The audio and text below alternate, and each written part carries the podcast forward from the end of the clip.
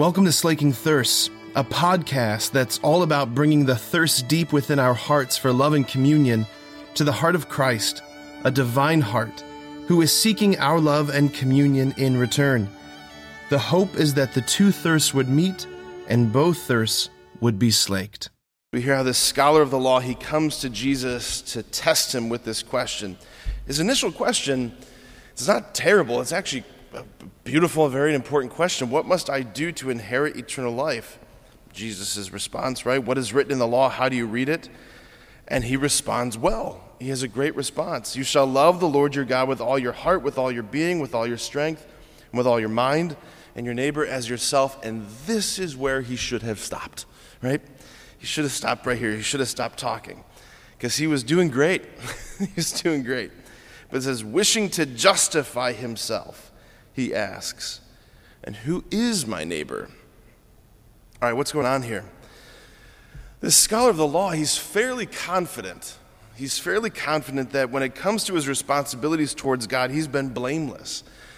He considers his religious practice to be praiseworthy and exemplary. I've done it perfectly. I've, I've got no sin here to confess. And, and he's quite confident that when it comes to his duties with the second part of the commandment, loving his neighbor, he's pretty confident that uh, he's, he's done great there as well. That in his mind, no doubt, he's thinking about the goodness that he's shown towards his fellow Pharisees, towards his fellow Jews, because these, of course, these are my neighbor, right?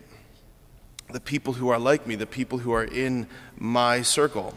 And he asks Jesus because he's sure that Jesus is going to corroborate his ideas about what constitutes his neighbor.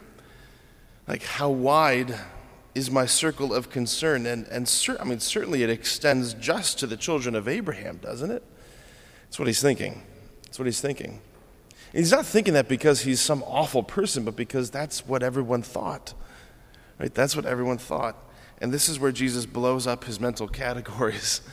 It's where he just obliterates them, where he far expands his circle of concern with this beautiful parable of the Good Samaritan.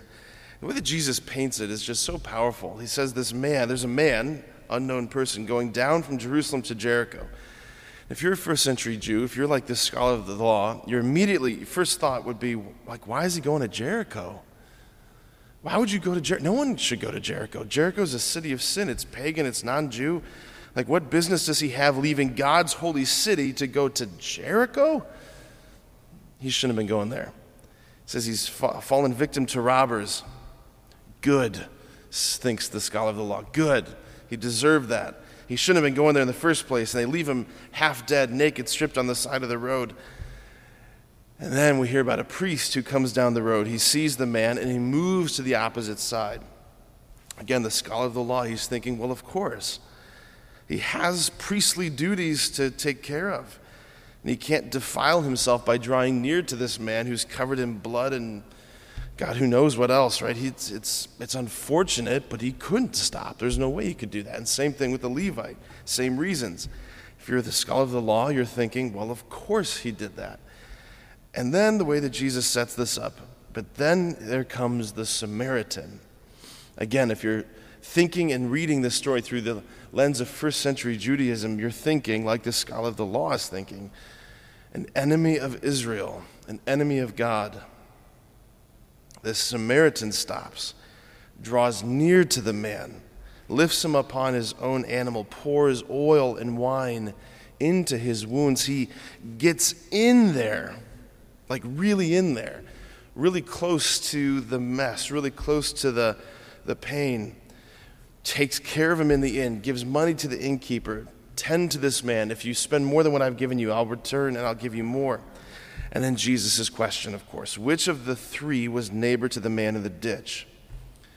And the scholar responds, the one who treated him with mercy.